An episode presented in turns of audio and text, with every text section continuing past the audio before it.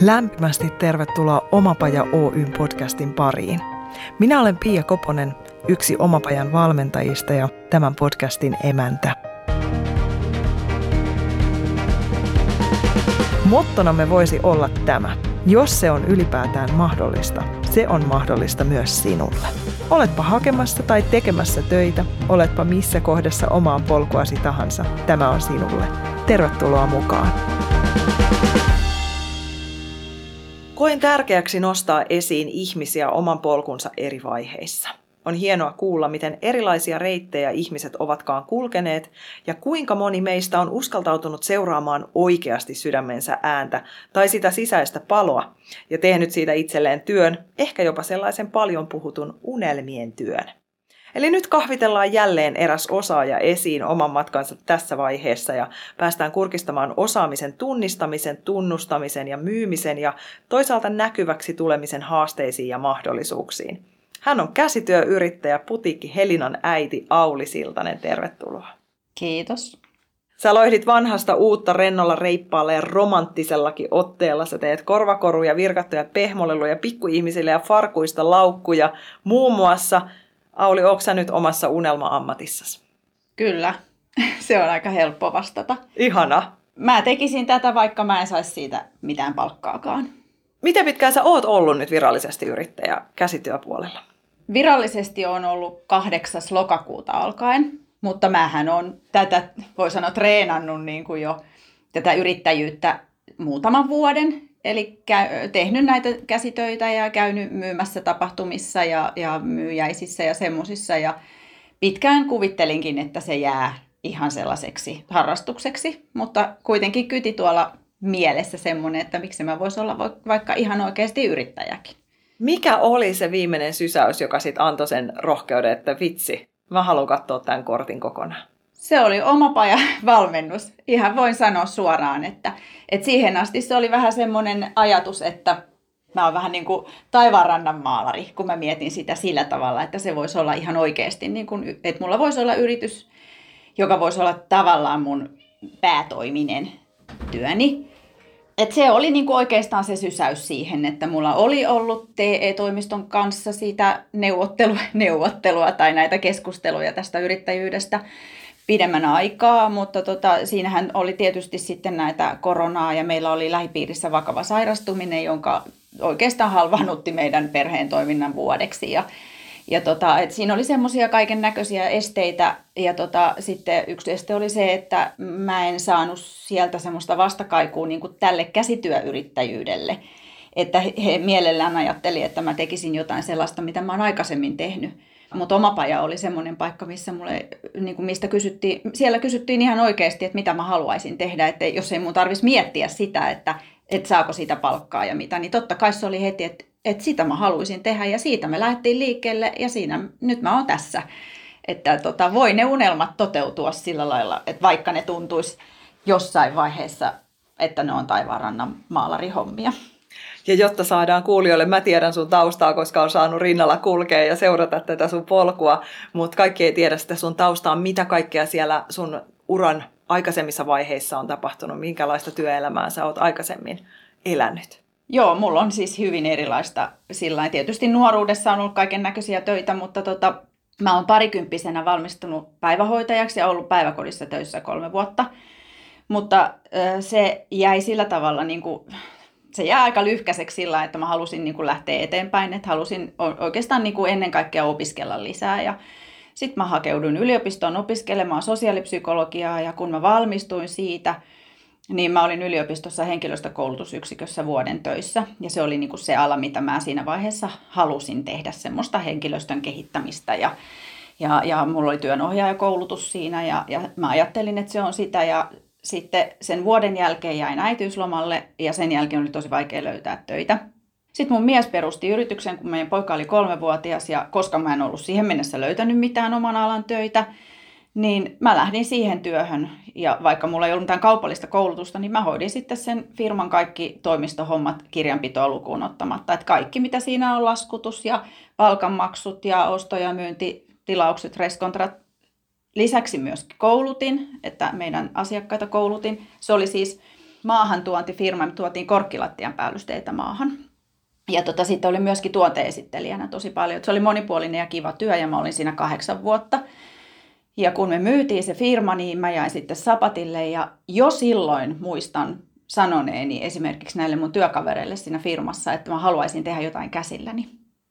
Että sieltä asti se sitten lähti. Mutta sitten tota, mä ajauduin tuonne Pirkanmaan hoitokodille vapaaehtoistyöhön ja mä olin kuusi vuotta siellä ja tein pääasiassa käsitöitä siinä aikana. Eli mä olin varainhankinnassa ja niitä mun tekemiä käsitöitä myytiin siellä sitten.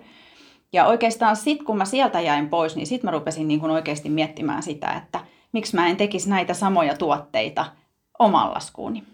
Ja siitä se lähti sitten oikeastaan se ajatus siitä, että mä voisin oikeasti perustaa käsityöfirma. Mutta niin kuin sanottu, niin se, se, miten se otettiin vastaan tuolla virallisella puolella, sanotaanko näin, niin oli, oli enemmänkin se, että mielellään katsottiin sitä, että mä olin tehnyt työnohjauksia aikaisemmin ja, ja, ja koulutusta, että mä lähtisin niin kuin sille puolelle ja, ja tekisin sitä, mutta vaikka mä olin hirveän vähän aikaa ollut siinä mun varsinaisessa ammatissani, siinä sosiaalipsykologin tai työnohjaajan ammatissani, niin se ei vaan mua innostanut.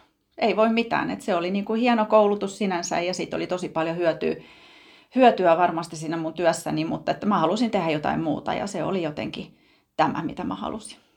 Ja ihanaa, että nyt sä teet sitä, mitä sä oot halunnut. Ja toi on huikea hieno toi polutus, miten se sieltä on niin kuin maailma vähän jo sysännyt siihen suuntaan, että, että johdatellaan nätisti, että hei, tulepa tekemään meille varainhankintaa. Ja, niin kuin, toi on, ne on niin hienoja, että sitten miten ne on siinä olemassa tavallaan tarjottimella meille kaikille ne impulssit ja vahvat viestit, että tätäpä mä tykkään tehdä.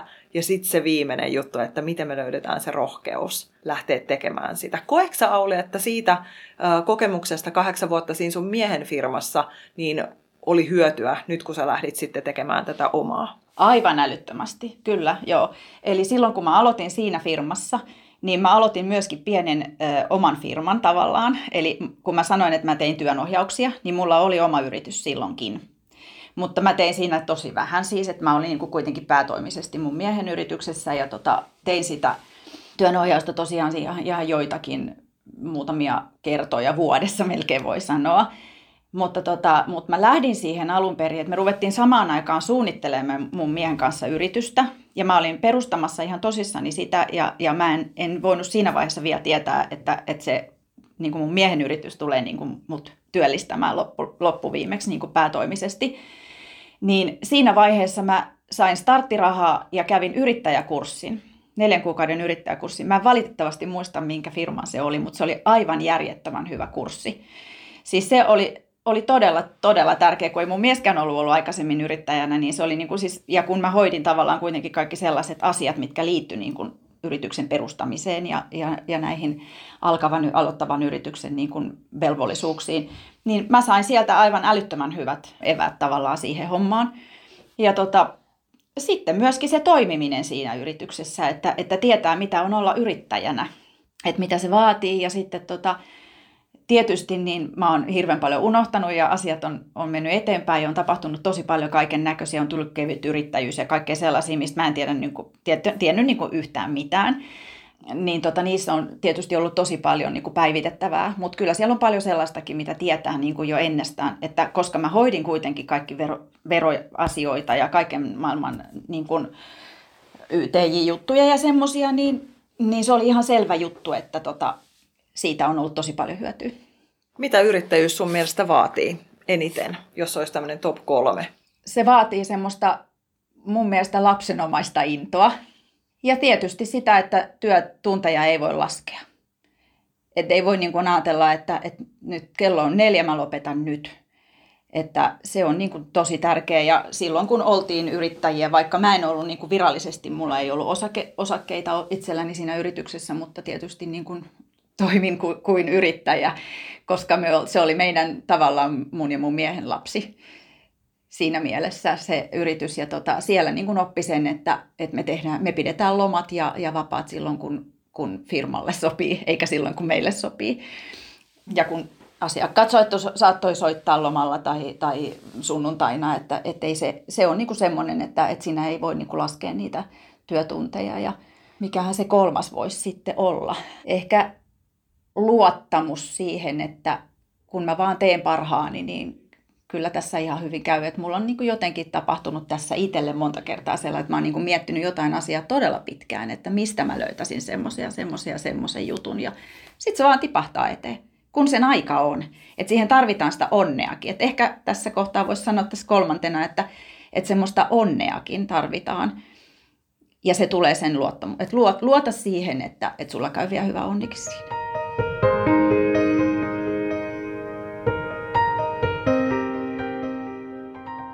Missä kohtaa mennään nyt? Mitkä on tässä kohtaa yrittäjyyttä sulle ne suurimmat haasteet, jos sellaisia on? Ajan riittäminen. Että käsityöyrittäjällä on se, että tota, ei pääse kummoisiin palkkoihin, sanotaanko näin. Että, tota, että se, että mulla on yksinkertaisesti löydän niin kuin aikaa kaikkeen siihen, että mulla on mun mielestä ainakin nyt näyttäisi siltä, että mulla on tota, luvassa ihan hyvä myyntivuosi mutta se vaatii multa niin kuin tosi paljon töitä. Eli mun täytyy tosi paljon virkata, mun täytyy suoraan sanoa näin, että tosi paljon pitää virkata ja ommella. Ja tota, se on ihanaa, mä teen sitä mielelläni, mutta toisaalta mun pitää tehdä monia muitakin asioita. Että mulla on tässä koti, kodihoitaminen ja sitten meillä on mökki ja kaikkea semmoisia, että kesä kun tulee, niin mä tiedän, että piha ja mökki vie paljon aikaa, että sittenkin mun täytyisi löytää aikaa siihen virkkaamiseen. että se on ehkä se kaikkein suurin asia. Ja sitten ehkä tota, voi olla, että mun vielä tota nettinäkyvyyttä pitää saada vähän. Että mulla on ollut ihan täysin hiljasta nyt pari-kolme kuukautta siellä, koska mun on ollut tuotteet myynnissä jälleen myyjällä. Että mulla ei ole tavallaan ollut mitä myydä netin kautta. Mutta nyt taas kun, kun tilanne on, on niin kuin uusi, niin nyt ehkä voi olla, että tota, on hyvä ruveta siihen, että nyt mun täytyy se, se on niin kuin varmaan se Insta, on se seuraava haaste, että, tota, että saadaan näkyvyyttä siellä. Ja vielä kuulijoille tarkennetaan, mistä sut löytää, jos joku nyt heräs kiinnostus, että no minkälaista se Auli tekee, niin mistä sut löytää netissä? No Instagramista ja Facebookista löytyy molemmista, ja se on Putiikki Helinä nimellä molemmissa, että sieltä löytyy ja näkee, minkälaisia tuotteita mä teen. Pääasiassa nyt mä luulen, että mä keskityn niihin leluihin ja erilaisiin vauvatuotteisiin, että ne on ollut kuitenkin nyt se, joka on kaikkein parhaiten niin kuin mennyt kaupaksi että mulla on ollut niitä ja on mulla tosi paljon niitä laukkuja myynnissä, mutta että se, niiden kysyntä näyttää olevan ainakin tässä vaiheessa vähän heikohkoa, mutta se voi olla, että kun kesään päin mennään, niin sekä korut että nämä pikkulaukut voi sitten tehdä kauppansa. Että sitten saatan niitä sitten lähteä myymään esimerkiksi torille tai johonkin tapahtumiin. Että... Mainitsit, että sulla on osa tuotteista jälleenmyyjällä myynnissä. Miten tällaiset yhteistyötahot löytyy? Se oli sattumaa. Se oli just sarjassa me näitä, mitä sanoin, että tarvitaan vähän onneakin. Että, tota, että mä olin niinku miettinyt, että mistä mä löytäisin ja miten mä löytäisin. Ja sitten meillä on vielä semmoinen pieni ongelma, että meillä on kissa. Ja mä en voi ihan esimerkiksi lasten tarvikeliikkeisiin, mä en kauhean mielelläni lähde markkinoimaan ja sanoa, että meillä on kyllä kotieläin, koska ihmiset on monet tosi tarkkoja siitä. Niin se löytyi tällä tavalla näin, että mä kuulun yhteen semmoiseen virkkausryhmään Facebookissa, mutta mä en itse seuraa, kun siellä tulee niin paljon niitä päivityksiä, mutta mun ystäväni myöskin siellä on. Ja hän yhtenä lauantai-aamuna tuossa joskus syksyllä, syyslokakuuta se oli varmaan, niin mulle laittoi viestin, että hei, että Facebookissa oli virkkausryhmässä tämmöinen kysely, että tämmöisen joulupuodin myyjä kysyy, että kuka täällä tekisi virkattuja eläimiä, että tota, mulla on semmoinen joulupuoti ja ottaisin niitä sinne myyntiin. Ja mä olin niin kuin hep hep äkkiä sille viestiä, hyvä, että olin ajoissa. Mä onnistuin pääsemään sinne ja mulla oli ihan mukava myynti siellä. Ja sitten tota, sattui tämmöinen, mä olin ajatellut, ajatellut ja sanonut monta kertaa ääneenkin, että harmi, että se on vain kaksi kuukautta vuodessa se, myy, se vuoti. Kuinka ollakaan, tultiin tässä joulun jälkeen tammikuulle, niin sieltä tuli viesti, että olen päättänyt aloittaa tämän firman. Hän on siis on monta vuotta ollut niin kuin joulupuotina ympärivuotisena. Mä ajattelin, että ei, tämä ei voi olla niin kuin totta. Yes! Ja että hänellä on siellä kahvila. Ja mä ajattelin, että mm, nyt tässä tuli taas sekin, että kun mä mietin, että millä mä saisin ne mun tuotteeni pienten vauvojen äideille. Ketkä käy kahviloissa? Se vaunuväki. Ja siellä on mulla ne vauvatuotteet nyt esillä. Se aloittaa 5.3. Että mä nyt taas viuhun ihan hulluna virkkuukoukun kanssa täällä, että mä ehdin saamaan avajaisiin hyvin tuotteita. Mutta tämä on ihan niinku uskomaton sattuma, ei voi mitään. Sitten mä olin tota, messuilla tuolla kädentaitomessuilla, siis Tampereen kädentaitomessuilla. Myynti oli ihan, sanotaan, että ihan jees, mutta toki jäi toivotusta, koska mulla ei ollut mitenkään kauhean hyvä myyntipaikka. Ja sitten toiseksi, niin siellähän kävi aika vähän ihmisiä. Mutta tota, sielläkin tuli sitten yksi, yhden firman, en nyt sano vielä tässä vaiheessa, koska en tiedä, että, että tuleeko tämä toteutumaan, mutta yhdestä tilapuodista tuli rouva kysymään, että saisiko hän mun tuotteita sinne tilapuotiin myyntiin, että hän olisi kiinnostunut ja annoin käyntikorttini, mutta vielä siitä ei ole niin kuulunut sen enempää. Mutta ne on tämmöisiä vähän sattumia ja sitten tietysti tärkeää on se, että, että on esillä. Että niin kuin tavallaan tämä, että jos ei siellä ollutkaan kauhean hyvä myynti tai sanotaan, että niin hyvä myynti, mitä mä odotin siellä messuilla, mutta jos mä saan tämän jälleenmyyjän sitä kautta, niin se oli niiden messujen niin kuin paras anti silloin. Juuri noin, että löytää sen rohkeuden olla esillä sen oman tekemisensä kanssa ja säkin oot selkeästi rajannut sitä sun tuotevalikoimaa, mitä sä haluat tehdä ja mitkä ne on ne, se, mihin sä haluat keskittyä, niin silloin on myös helpompi löytää se vastaavuus sieltä.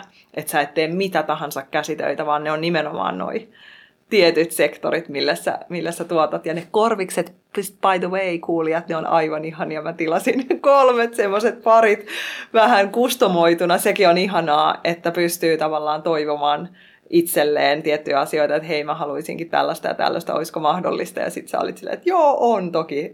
ja sitten sit ne on aivan ihanat. Kiitos vielä niistä. Kuinka paljon sä oot saanut semmoisia niin ihan, ihan uusia asiakkaita, vähän niin kuin vakkariasiakkaita, vai onko käsityöläisellä, onko ne semmoisia niin kertaluonteisia asiakkuuksia? Syntyykö siellä semmoisia pidempiä asiakassuhteita? Ei mulla ainakaan vielä ole, että ne on semmoisia kertaluonteisia, että mä oon niin vähän aikaa toisaalta tässä vasta toiminut, niin ei, ei ole vielä sillä lailla, mutta että sekin on ihan kiva huomata, että esimerkiksi messuilla oli, tota, tai siis mulla on niin kuin messuilta, messujen jälkeisiä yhteydenottojakin tullut, niin kuin, että hei, että sulla oli silloin siellä messuilla tämmöinen ja tämmöinen tuote ja mä en voinut silloin vielä ostaa, kun mä en tiennyt vielä silloin, että meille tulee vauva ja nyt meillä onkin tulossa ja että nyt mä haluaisinkin tällaisia, onko se mahdollista. Että tavallaan semmoista niin kuin jatkuvuutta kuitenkin, että jos ei se, hän sillä hetkellä ollut se asiakas, niin hän voi kuitenkin olla myöhemmin sitten, että, ja aika moni pyysi sieltä korttia, että, että mulla oli kyllä käyntikortteja mukana ja sitten voi käydä katsomassa mun sivuilla, että tällä hetkellä mulla on tosi, että mun täytyykin päivittää ne mun Facebook-sivut, että mulla on periaatteessa niin, että mä käytän niin kuin Instaa sillä mainontaan ja siellä on sitten niin kuin linkki sinne Facebookiin ja siellä Facebookissa on niin kuin kauppa, missä on sitten ihan, että sieltä voi sitten niin kuin ostaa niitä, mutta tällä hetkellä siellä on kyllä tuotteita, mitä, mitä on jo myyty itse asiassa. Että ne mun täytyy, tai itse asiassa taisin eilen poistaa niitä kyllä sitten, että, mutta siellä on hyvin vähän tuotteita, koska, koska tota, mulla on mennyt aika vähinne. Mikä on tietysti ihan hyvä asia, mutta mä teen koko ajan lisää, että, että mä oon nyt viime viikollakin tehnyt ainakin viisi tuotetta lisää, että, tota, että mä voin ne kaikki sinne lisätä ja sitten näkee, että minkä tyyppisiä siellä on. Ja sitten aina mulla on tietysti se, että kauhean mielellään mä en tee sellaista, mikä on ihan erilaista, mitä mä oon niin kuin tehnyt aikaisemmin. Mutta sitten tietysti, että, että jos joku tykkäisi jostain kivasta pupusta, mutta haluaa sen jonkun muun värisenä, niin aina on mahdollista tietysti tehdä sitten sillä lailla kustomoitu. Tai niin kuin sunkin korvikset tehtiin, että periaatteessa vaan vähän muokattiin jo olemassa olevaa mallia.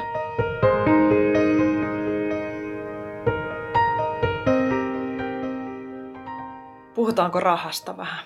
Joo, puhutaan siitäkin.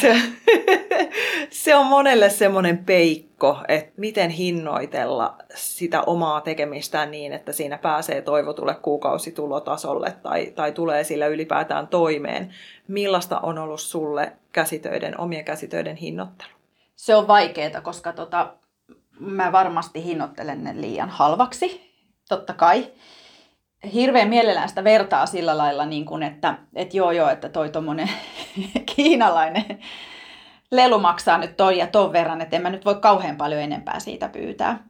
Ja sitten kuitenkin, jos vertaa niin kuin, vähän niin kuin kilpailijoita tuo netissä, niin koitan pysytellä vähän sillä lailla samoilla tasoilla, mutta kyllä mä varmaan siellä mieluummin niin kuin se alapäässä on kuin siellä yläpäässä, että mä oon hirveän huono hinottelemaan niitä niin kuin sillä aika korkealle, kun mä aina ajattelen, että ei ihmiset maksa tästä enempää. Ja ja kyllä moni on sillä, että kyllä mulle niin tulee tietysti messuillakin joku, että kylläpä on kallis. Mutta mä en välitä niistä, koska aina on niitä ihmisiä, joiden mielestä mikä tahansa on kallista, että mä en myy kirpputorihintoihin niitä. Mutta että joka tapauksessa tässä on, vaikka mä niin laittaisin vähän paremmatkin hinnat, niin ne on ihan lapsellisia, niin tavallaan ne tuntipalkat. Mutta onneksi siinä nyt on kuitenkin kysymys sillä lailla intohimoisesta touhusta, että aina kun mä tuossa sohvalla istun mitä tahansa kun mä teen, niin mulla on se käsityö siinä mukana. Mutta että tunteja ei kannata kauheasti laskea eikä tuntipalkkaa. Mutta pääasia on se, että mä saan sieltä vuodessa sen, tai kuukaudessa, vuodessa kuukaudessa, mitä mä nyt haluan sen sitten laskea, mutta sen, mikä mulla on semmoinen vähimmäistaso. Ja sitten koitan laskea sen mukaan, että kuinka paljon mun pitää niitä tehdä. Ja jos se olisi mahdoton se yhtälö, niin mä en tekisi sitä. Mistä kaikista tulee kuluja sun alalla? Kuluja tulee tietysti, nyt kun mulla on jälleenmyyjiä, niin kuluja tulee tietysti siitä, että mä joudun maksamaan siitä paikasta joka kuukausi, mikä mulla on. Mä joudun maksaa tietysti, tai totta kai joudun maksamaan, se kuuluu siihen. Eihän hän ota ilmaiseksi niitä myyntiä. Sitten hän saa tietysti myyntiprovision niistä. Mutta niin kuin Maija eilen hyvin sanoi, että, että nämä on oikeastaan markkinointikuluja. Että ne täytyy niin kuin ajatella sillä tavalla. Että parempi se, että mä myyn, myyn niitä vähän pienemmällä katteella, kuin se, että mä en myy niitä ollenkaan. Että hän kuitenkin Kyllä. mun puolesta tekee sen työn. Ja sitten tulee tarvikekustannuksia, että joistain tuotteista enemmän, joistain vähemmän, mutta, mutta mä tilaan koko ajan viikoittain tuotteita, näitä erilaisia tarvikkeita, lankoja, ja sitten tarvitaan kaiken maailman muuta tuotetta, ja tota, ei ne välttämättä kauhean halpoja ole. Että semmoiseen niin pieneen, pienen tuotteen pelkät tarvikekustannukset voi olla 4-5 euroa. Et sitten kun ajattelee, että mä teen sitä 5 tuntia, 6 tuntia, niin en mä sitä ihan vitosella myy. se on ihan selvä. Kyllä oman työn arvostaminen ja sitten myös niin kun se, että kun me nähdään tuotteita tuolla, nimenomaan vaikka käsityönä tehtyjä tuotteita, niin että me myös kuluttajina arvostettaisiin sitä, että joku on oikeasti tehnyt sen ja se on uniikki, sitä ei ole toista samanlaista, vaikka samalla mallilla voisi kenties ollakin, mutta se on kuitenkin jokaisessa se oma, oma juttunsa ja spicinsa, mikä niistä välittyy. Ja toi on todella, todella tärkeää, että antaa arvon sille omalle osaamiselle, joka sullakin on kehittynyt vuosien aikana huippuunsa, että sä teet aika nopealla niitä, mutta jälki on silti priimaa. Ja se sun halu kehittää itseäsi eteenpäin on jotenkin myös ihan ollut seurata, että sä sytyt siitä asiasta yhä uudelleen ja uudelleen. Mä mietin tässä nyt tämmöistä niin kuin unelmatyön kaavaa tai reseptiä, niin tämä alkaa olemaan varmaan niitä ainakin jotain speksejä sillä polulla, että jotakin sellaista, josta sä sytyt yhä uudestaan ja uudestaan, ja sä tekisit sitä, vaikka siitä ei kukaan mitään maksaisi. Se on mun mielestä se pointti, että silloin kun mä olin työnohjaajana, niin mä kysyin sitä joskus mun asiakkailta, että onko tämä semmoinen työ, mitä sä tekisit, vaikka sä et saisi tästä palkkaa. Ja kukaan ei oikein osannut vastata siihen, koska kaikki halusi oikeastaan vastata, että ei. Se, ei se silloin ole niin kuin unelmatyö. Hmm. Tarviiko aina olla unelmatyössä? Niin, se on se mittari. Mutta tota, jos se ei ole unelmatyö, niin se, että se edes tyydyttää niin, että ajattelisi, että kyllä mä voisin tätä tehdä. Tuolla vapaaehtoistyössä oikeastaan se tuli aika hyvin, että siellä mä kohtasin paljon ihmisiä, ei kaik, mä kohta, siis siellähän oli todella paljon eri alan ihmisiä, siis ettei kaikki tehnyt käsitöitä siellä. Et siellähän oli, oli sit tietysti, jotka on todella tärkeitä ihmisiä, siellä on ne, jotka on avustamassa potilaita että siellä on niin kuin eri ryhmistä ihmisiä ja, ja kaiken näköistä niin vapaaehtoistyötä siellä, sielläkin talossa. Niin kuinka moni loppujen lopuksi menee sinne ilmaiseksi tekemään, kuinka moni suostuu menemään niin kuin ilmaiseksi hoitamaan todella sairaita ihmisiä, tai hoitaa on väärä sana, mutta avustamaan. Että, että siellähän hoitajat on erikseen, mutta avustajat ja, ja siellä oli tosi paljon niitä, että, tota, että kyllä sillä en tiedä, voiko sanoa, että se oli heidän unelmatyö, mutta kuitenkin se oli sellainen, mitä he halusivat niin vapaa-ajallaan tehdä ja se auttamisen halu oli tietysti siinä se tärkeä ja tavallaan se tunne, että on hyödyksi, niin se on semmoinen siellä, mutta tota, kuitenkin mun mielestä se vapaaehtoistyö on ehkä semmoinen jonkunnäköinen niin kuin esimerkki siitä, että voi tehdä ihan sellaista itseään tyydyttävää hommaa siitäkin huolimatta, että siitä ei saa palkkaa.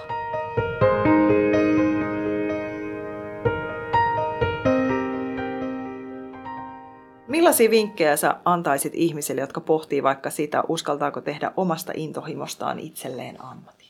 Joo, mä voin tietysti sanoa, että, että joo, siitä vaan. Mutta jos mä niin kun ajattelen justiin tätä ikää, eli mä oon nyt päälle 50, niin mä nyt en ole ollut siis pitkään aikaan työelämässä, enkä ole siitä väsähtänyt, mutta varmasti on tosi, tosi paljon mun ikäisiä, jotka on ihan leipiintyneitä, väsähtäneitä. Tämä on kuitenkin siinä mielessä mukava ikä, että harvalla on enää asuntolaina, tai sanotaan, että monet on maksanut jo asuntolainansa ja opintolainansa pois, lapset on isoja, ehkä rahaa on vähän paremmin käytössä kuin mitä olisi ollut 20 vuotta sitten.